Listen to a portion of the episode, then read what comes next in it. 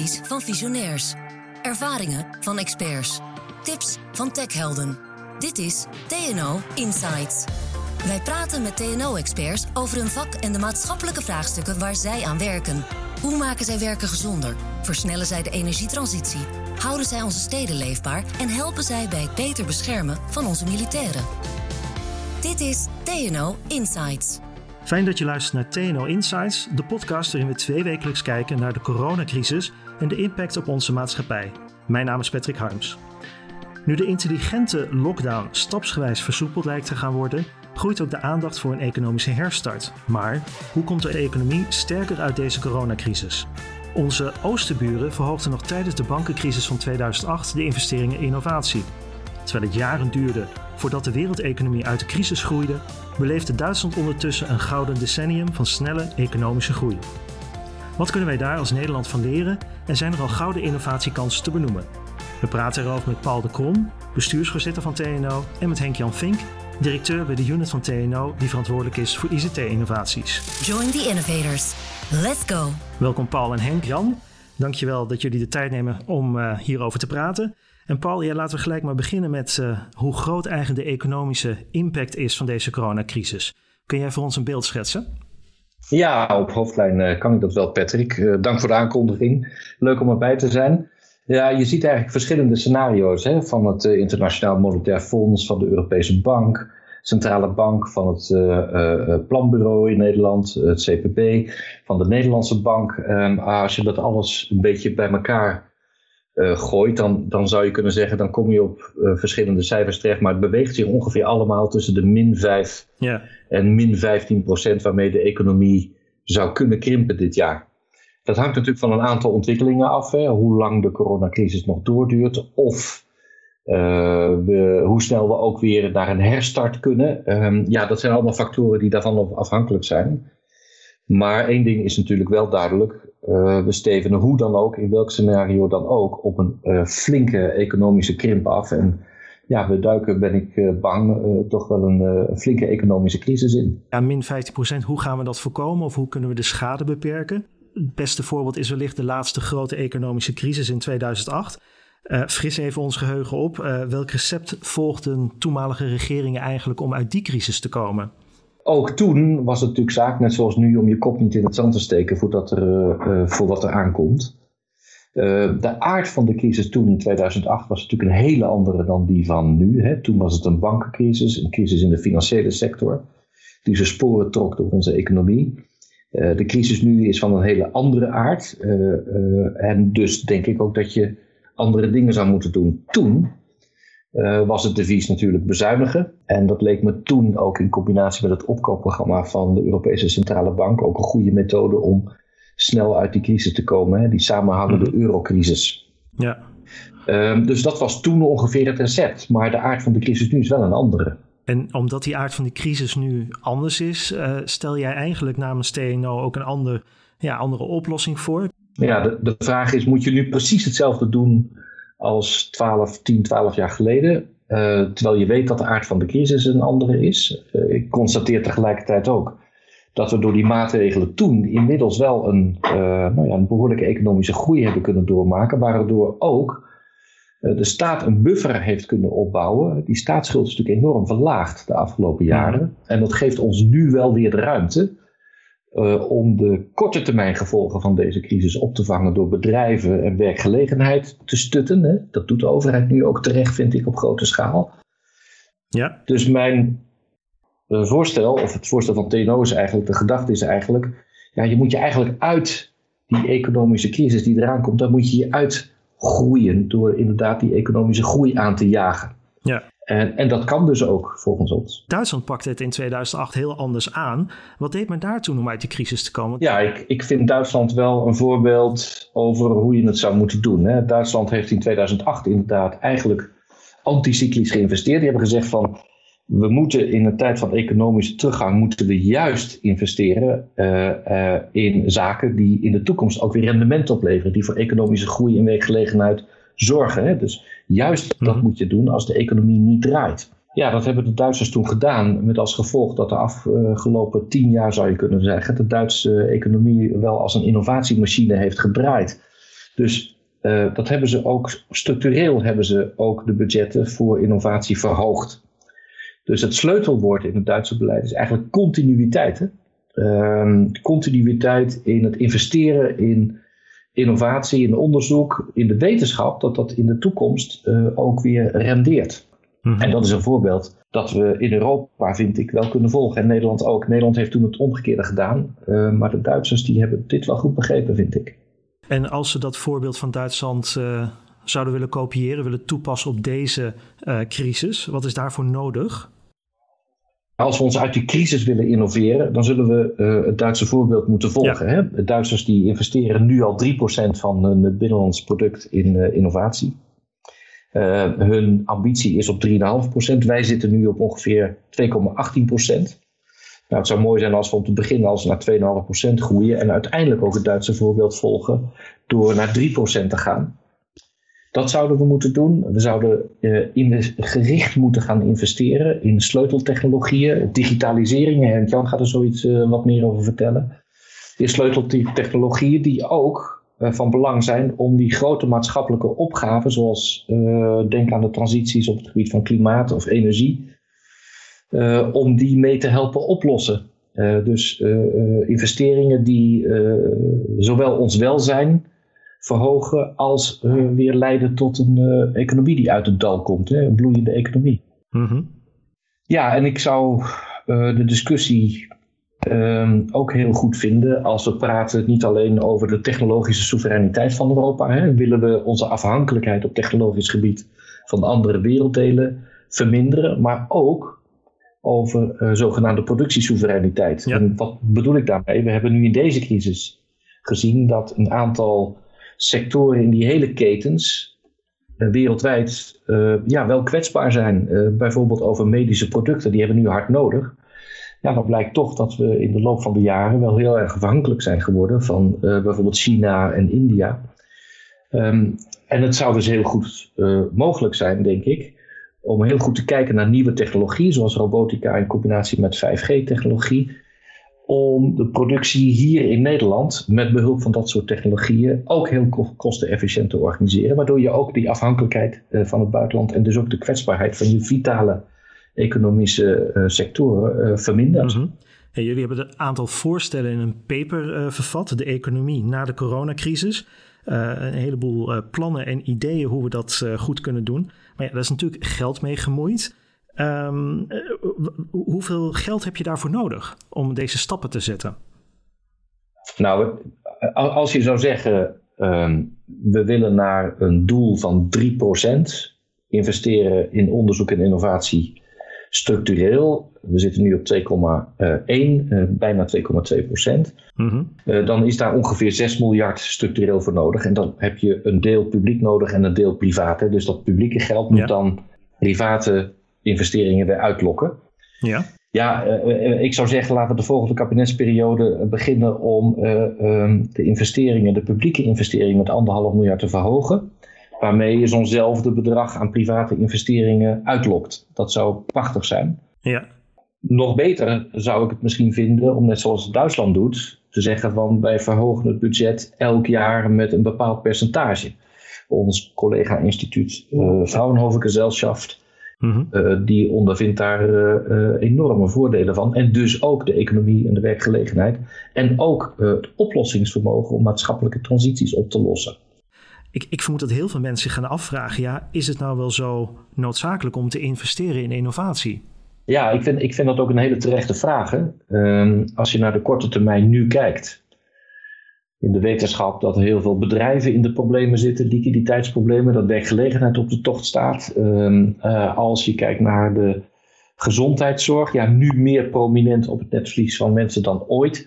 Ja, ja dat, dat zijn dingen die heel kort bij huis spelen. Uh, en ik vind het dus ook heel logisch dat, daar, dat mensen zich vooral daar druk over maken. En ik denk dat het onze verantwoordelijkheid is om ook te laten zien dat investeren in innovatie juist ook in het belang is van mensen. Uh, om de veiligheid te verbeteren, om een duurzame wereld te creëren waar we met z'n allen uh, belangen uh, bij hebben. dus met andere woorden, dat die investeringen in, in, innovatie ook dicht bij mensen thuiskomen en ook mm rendeert. Overigens, weten we, en dan praat ik weer iets verder weg van mensen thuis, dat dat investeren inderdaad in, in onderzoek en innovatie ook echt loont. Hoe loont dat dan? Uh, we weten uit onderzoek van uh, de Rabobank, uh, van anderen, dat als je 1 euro investeert in onderzoek en innovatie, dat je daar een veelvoud in de economie voor terugkrijgt. Wat is die veelvoud? Waar, waar moet ik aan denken? 1 euro levert mij. Een factor 4 ongeveer. Hè? Dus als je 1 euro in onderzoek en innovatie stopt, dan krijg je daar als samenleving uiteindelijk een rendement uit van 4 euro. Maar dan blijft er wel de vraag staan: waar komt dat geld vandaan? Hè?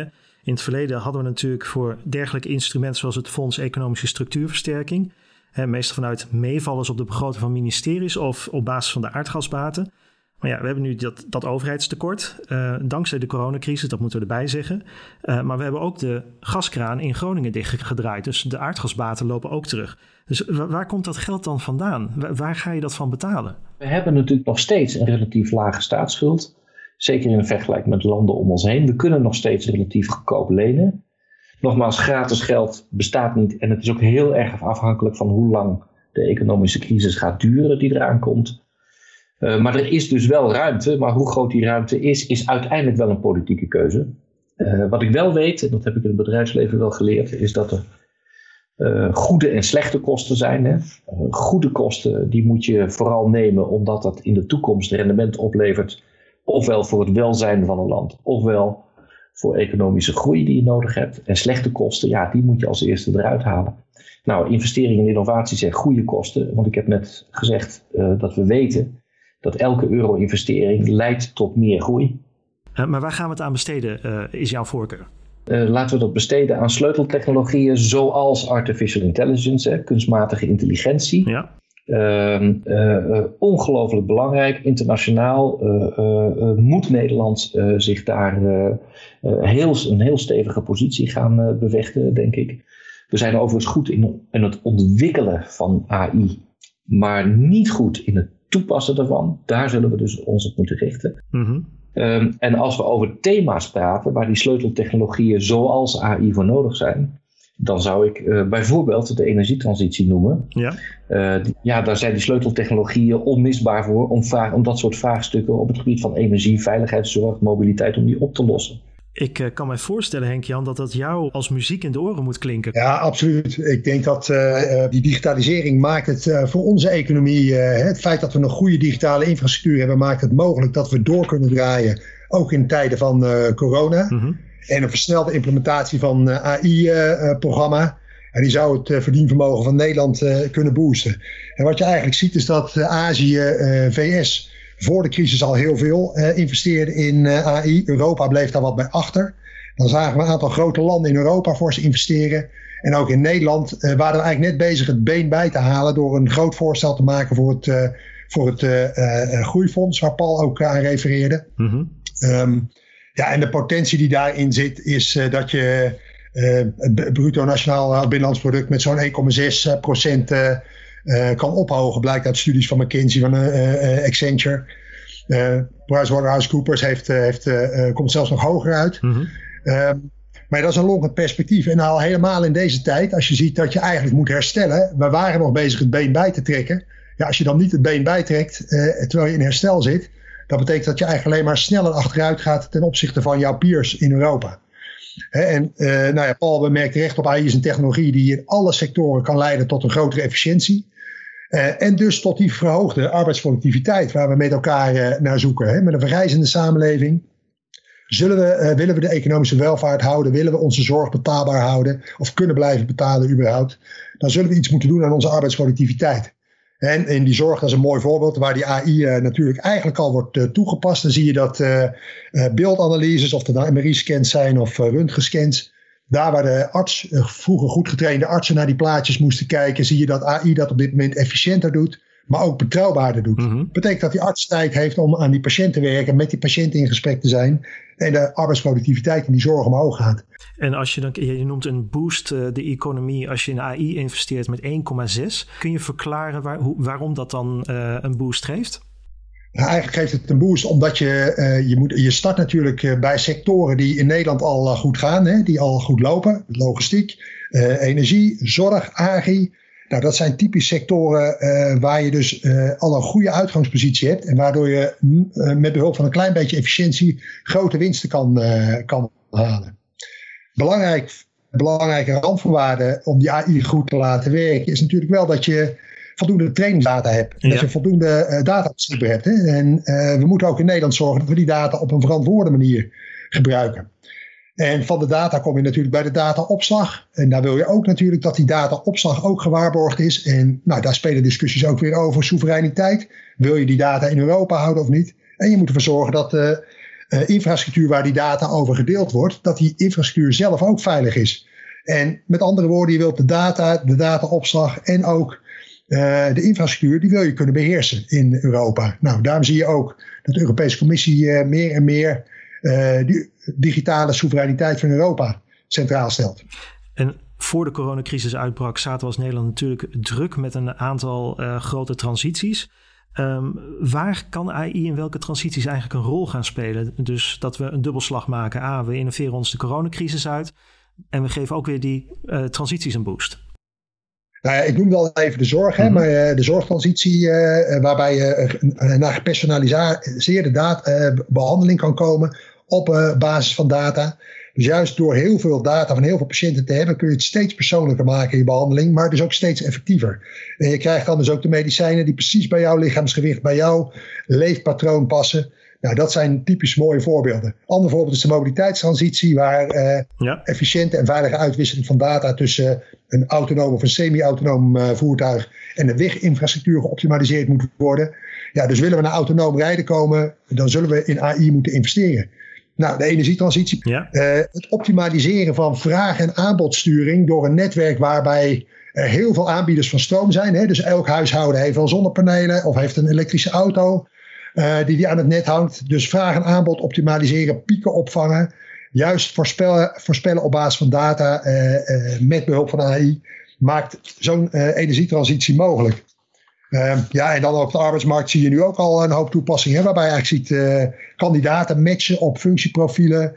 Uh, op basis van veel data de juiste kandidaat op de juiste plek zien te krijgen. Nou, belangrijk uiteraard dat dit allemaal wel op een binnen de juridische kaders en op een ethisch verantwoorde manier gebeurt. en voor de luisteraar, ben je nou geïnteresseerd in het matchen van kandidaten en profielen? Op basis van AI en de rol waar eh, dat AI daarin speelt. Eh, luister even naar de vorige podcast eh, van TNO Insights. Want daar praten we over het House of Skills, waar die technologie onder andere wordt toegepast. Ook al eerder in deze serie spraken we met Peter Werkhoven. Hij is de wetenschappelijk directeur van TNO. En hij haalde Henk Jan, de filosoof Yuval Noah Harari aan. Um, Harari ziet de coronacrisis als een fundamentele strijd qua soevereiniteit. Hoe, hoe kijk jij daar tegenaan? Ja, ik, uh, uh, ik ben overigens niet zo pessimistisch als Harari. Hè. Ik uh, geloof toch wel in de adaptiviteit van de mensheid om er iets van te maken. maar Harari schrijft het inderdaad erg mooi op. Um, ja, wat, wat, wat, wat zichtbaarder is dan ooit is hoe we in Nederland afhankelijk zijn ook van die digitale economie. Maar wat voor kansen het ook heeft gegeven. Hè, om mm -hmm. in deze coronatijd eigenlijk onze productiviteit behoorlijk op orde te houden voor een groot deel van onze diensteconomie. Um, ja, dus het is, het is uh, zeker belangrijk om uh, hierin te blijven investeren. En het is dus ook belangrijk om na te denken, ik noemde al even, van wie is, zijn die data? Ja. wie beheert die data? Kan ik mijn data van het ene platform naar het andere platform brengen? Hè, als ik vind dat een leverancier van een technologie niet goed omgaat met mijn data, kan ik dan een andere leverancier kiezen. Mm -hmm. nou, dat zijn typisch dingen die we in Europa kunnen regelen, die we ook moeten regelen. Je ziet inderdaad in de consumentenplatforms, nou, noem ze maar op, de Googles, de Facebooks, uh, de Amazons, dat dat heel ingewikkeld is. En dat proberen in Europa met de, uh, wet en regelgeving om dat, uh, dat te keren. Mm -hmm. we zien ook dat in de consumentenmarkt eigenlijk een aantal grote platforms de wereldmarkt domineren. Ja. de Chinezen, de Amerikanen. En die hebben allemaal een andere normatiek in hun eigen land. Die hebben andere wetgeving. De Patriot Act in de VS verplicht Amerikaanse bedrijven uh, uh, om de overheid toegang te geven. Nou, bij China is dat even evident, hè, dat we ook mm -hmm. niet weten wat de Chinese overheid doet met al die data. Dus we zullen als Europa, willen we soeverein kunnen opereren, zullen we ook onze technologie soeverein moeten kunnen inzetten. En hoe gaan we dat regelen? wat je ziet is dat de ambitie van de Europese Commissie recent verwoord in de nieuwe Europese datastrategie is om een alternatief te ontwikkelen mhm. voor Amerikaanse en Chinese dataopslagdiensten. En eigenlijk Europa als een veilige haven voor dataopslag uh, in de wereld te laten dienen. Naar uh, Europese normatiek, naar Europese grondrechten ehm, ingericht. En het aardige is dat je dus ook ziet dat er interesse komt, ook uit andere werelddelen, voor zo'n Europese positie. Zuid-Korea heeft zich bijvoorbeeld gemeld in een van de Europese cloud-initiatieven, het Duitse Gaia X. Um, uh, juist omdat zij natuurlijk zien dat ze op een gegeven moment zullen moeten kiezen: wil ik mijn bedrijfsvertrouwelijke informatie op een Europees platform opslaan? Of uh, wil ik dat in een Amerikaans of op een Chinees platform opslaan? Nou, dan zie je dat we als Europa dus ook hier een, een asset van kunnen maken voor onze economie. En, en hoe gaan we dan uh, die afhankelijkheid van Chinese en Amerikaanse platforms. Hoe gaan we dat dan stoppen? Hoe gaan we dat een halt toeroepen? Uh, ja, zelf uh, baas en eigen bedrijf blijven. Dus we zullen moeten nadenken over data, dataopslag, platforms en over diensten. Mhm. In Duitsland is er onder de naam Gaia X een Europese beweging gestart. En die pleit eigenlijk voor regels en standaarden voor dataopwisselingen en opslag. Wat je ziet is dat de Duitsers heel goed hebben nagedacht over de architecturen, over de theoretische kant. Maar het aardige is dat we in Nederland, in onze Smart Industry Field Labs, daar werken we heel nadrukkelijk aan de implementatie van die datasoevereiniteit. Waarbij je dus zonder een vendor login jouw data kan delen, je data ook weer weg kan halen bij een bedrijf. En daar zijn we eigenlijk, daar kijken de Duitsers dan weer hun ogen uit, dat wij dingen al werkend hebben, conform de standaarden die zij uh, goed hebben uitgedacht. Nou ja, en ja, vanuit TNO zijn we groot voorvechter hè, van dit soort initiatieven. We hebben recent uh, in Europa uh, hebben wij in het Europees Parlement met een aantal bedrijven uit heel Europa, kennisinstellingen uit Europa, uh, politici, Europarlementariërs hebben een sessie gehouden over business-to-business platformen. En juist de rol die Europa moet spelen om die waarde in Europa te houden en niet te laten vloeien naar China of Amerika. En, en met welke innovaties gaan we dan als Nederland daar concreet aan bijdragen? Nou, ik denk dat uh, als Nederland, uh, uh, we zitten hier bovenop de AMSIX, hè, dus de, de, de internetpijplijn, zal ik maar mhm. zeggen. Ja. En als dat soort partijen juist ook die Europese backbone kunnen worden voor die veilige haven waar ik het over had, ja, dan is dat natuurlijk echt een kans voor, voor dat deel van de Nederlandse economie. Aan de technologische kant denk ik dat wij inderdaad op datasharing eh, echt eh, een verschil kunnen maken. Multi-party computation, veilig data delen. Maar ook bijvoorbeeld zelfs sovereign identities. Hè, waarbij je eigenlijk uh, een technologie introduceert. Waarbij de gebruiker controle heeft over welke persoonsgegevens hij nu deelt met anderen. Uh, de bank kan over jou uh, wel verschaffen dat jouw inkomen bij wijze van spreken tussen de 60 en de 80.000 euro zit als jij daar toegang uh, toe geeft. Maar hoeft niet het exacte bedrag te melden. Nou, mm Bij een hypotheekaanvraag scheelt dat een hoop romslomp als jij gewoon zelf die bank toestemming geeft om die informatie te delen. Maar niet alle informatie over jou ligt overal. Alleen dat ene deel van die informatie wat nodig is voor dat ene proces. En, en is er dan een rol voor de overheid weggelegd? Eh, zie jij die voor je? Ja, zeker. Ik denk dat, uh, nou ja, dat die overheid moet nadenken hoe zetten wij onze investeringsmiddelen in. Als je kijkt naar uh, eh, ICT en digitalisering, voor onze samenleving eigenlijk steeds belangrijker geworden over de afgelopen 20, 30 jaar. Maar dat je ziet dat de investeringen die we in onderwijs, onderzoek en innovatie doen, dat die ongeveer nog steeds gelijk zijn als 30 jaar geleden, is dat eigenlijk heel bijzonder. Hè? Dus we vinden het in Nederland best ingewikkeld om keuzes te maken uh, voor bepaalde technologieën. En ik denk dat we dat wel moeten doen. En daar moet de overheid een rol in spelen. Nou, daarnaast moet de overheid natuurlijk helpen ook met het stellen van normen en waarden. Hè, dus juridisch, uh, transparantie, uitlegbaarheid datasoevereiniteit zijn begrippen die uh, langs zijn gekomen. Daar heeft de overheid natuurlijk een rol mhm. eh, te spelen. Je hebt het zo net eigenlijk over het grootschalig delen van data tussen allerlei organisaties. Um, ja, dat, dan, dat roept gelijk een vraagstuk op rondom cybersecurity volgens mij. Als we allemaal massaal weggaan van bestaande Amerikaanse en Chinese platforms, doen we er dan niet extra vraagstukken op? Nou ja, ik pleit niet per se om weg te gaan van Amerikaanse en Chinese platforms. Je moet goed weten voor, wel, voor welk doel je die platforms gebruikt. En je mhm. moet ook nadenken over als je die platforms toestaat in Europa, onder welke condities je die platforms hier eh, wilt hebben. En ook daar is een initiatief als Gaia X, waarbij je zegt: de standaarden, de normen stellen we. En ook als een buitenlandse leverancier daaraan uh, wil voldoen, dan kan die gewoon in Europa zaken doen. Dus ik zeg niet dat we ze per se moeten weren, maar ik zeg dat we een level playing field moeten creëren voor Europese en mondiale platforms. Security is absoluut heel belangrijk. Uh, dat begint bij weer bij die data. Nou, uh, security en privacy worden vaak in één adem genoemd. Het is mm -hmm. natuurlijk net iets anders. He, je moet, in de technologie, je, moet, je technologie moet veilig zijn om de privacy te kunnen waarborgen. Ja. Maar dat is heel belangrijk. De GDPR heeft in Europa een enorme boost gegeven, denk ik. en je ziet zelfs ook dat, nou, zeker in Noord-Amerika is privacywetgeving aangenomen, gebaseerd op onze Europese GDPR. En dan zie je ook dat de bedrijven daar weer, weer volgen. Um, maar je moet natuurlijk ook, ook nadenken over cybersecurity in je infrastructuren, in je dataopslag, waar we het eerder over hadden. En je moet dus als je nu zo'n initiatief als Gaia X neerzet, probeer dan aan de voorkant cybersecurity mee te nemen als designparameter in plaats van later uh, in de tijd als labmiddel. En dat betekent dat sommige dingen niet kunnen en andere dingen wel. En hebben wij als Nederland dan een unieke rol, unieke expertise op dat punt?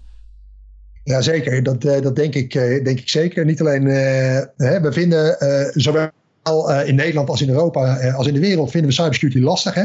Functionaliteit versus veiligheid ligt continu op de loer. Mhm. Consumenten en bedrijven kiezen snel voor functionaliteit en geven daar veiligheid voor op. Hè, we moeten daar ook over nadenken. een mooi voorbeeld vind ik die Zoom-app. Dus iedereen zat ineens op Zoom.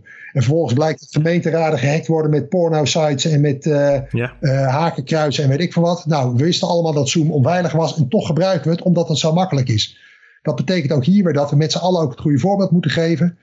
Uh, en daadwerkelijk wat moeten doen. Nou, of Nederland een goede positie heeft, ja, in de internationale benchmark blijkt eigenlijk dat de Nederlandse cybersecurity strategie vooroplopend is. Dat de kennisinstellingen een goede positie hebben. Um, nou, in Nederland, vanuit Nederlands perspectief zou je kunnen zeggen: het moet nog wel wat meer om onze economie te beschermen. Maar internationaal gezien doen we het nog niet zo slecht. Dus ook in Europa kunnen we juist aan die veiligheidskant kunnen we echt wel uh, meedoen in de kopgroep.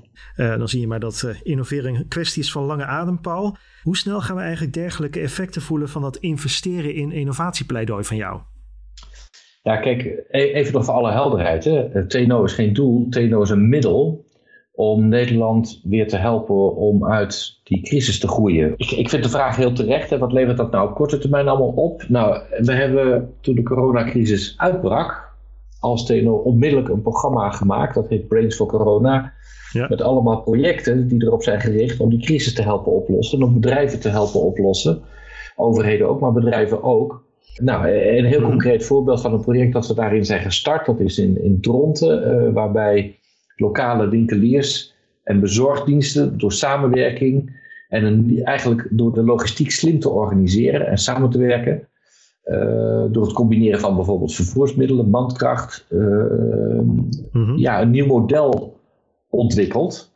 Waardoor je toch producten bij consumenten thuis kunt krijgen op kleinere schaal. Omdat mensen in deze periode hun huis niet uit willen of kunnen. Hè, dus. Consumenten kunnen bij verschillende winkeliers bestellingen doen via een portaal. Ze zetten die bestellingen dan klaar. De logistieke partij haalt ze op, brengt ze naar de centrale verzamelplaats in de wijk. En van daaruit worden de boodschappen door de aangesloten partijen dan weer bezorgd bij de consument. Of de consument haalt die goederen zelf op. Mhm. In Chili wordt de grootste telescoop ter wereld gebouwd. VDL samen, VDL Brabants bedrijf. Kennen natuurlijk van de autobussen, maar ze zitten ook in de high-tech uh, industrie tegenwoordig.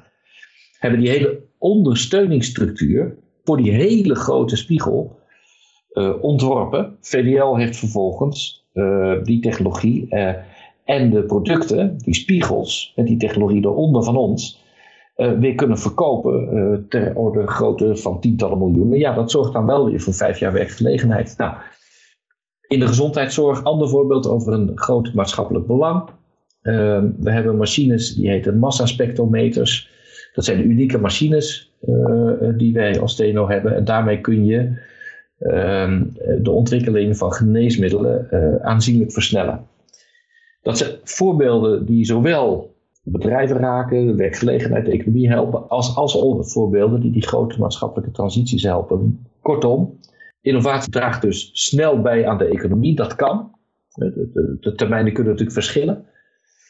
Uh, maar ook aan die uitdaging, die maatschappelijke uitdaging waar we als samenleving voor staan. En ja, al met al bij elkaar genomen is het goed om daarin te investeren. Zowel voor de korte als voor de langere termijn. Nou, dat lijkt me een mooie conclusie. Dankjewel Paul de Krom en Henk-Jan Vink van TNO. En wil je als luisteraar nou meer weten over hoe we ons die coronacrisis gaan uit-innoveren? De Brains for Corona initiatieven of het Gaia X IT-concept waarover Henk Jan sprak? Kijk dan even naar de show notes van deze aflevering in je podcast-app. Voor nu, dankjewel voor het luisteren en tot over twee weken. Bedankt dat je hebt geluisterd naar TNO Insights. Meer afleveringen vind je via jouw favoriete podcast-app. Zoek op TNO Insights.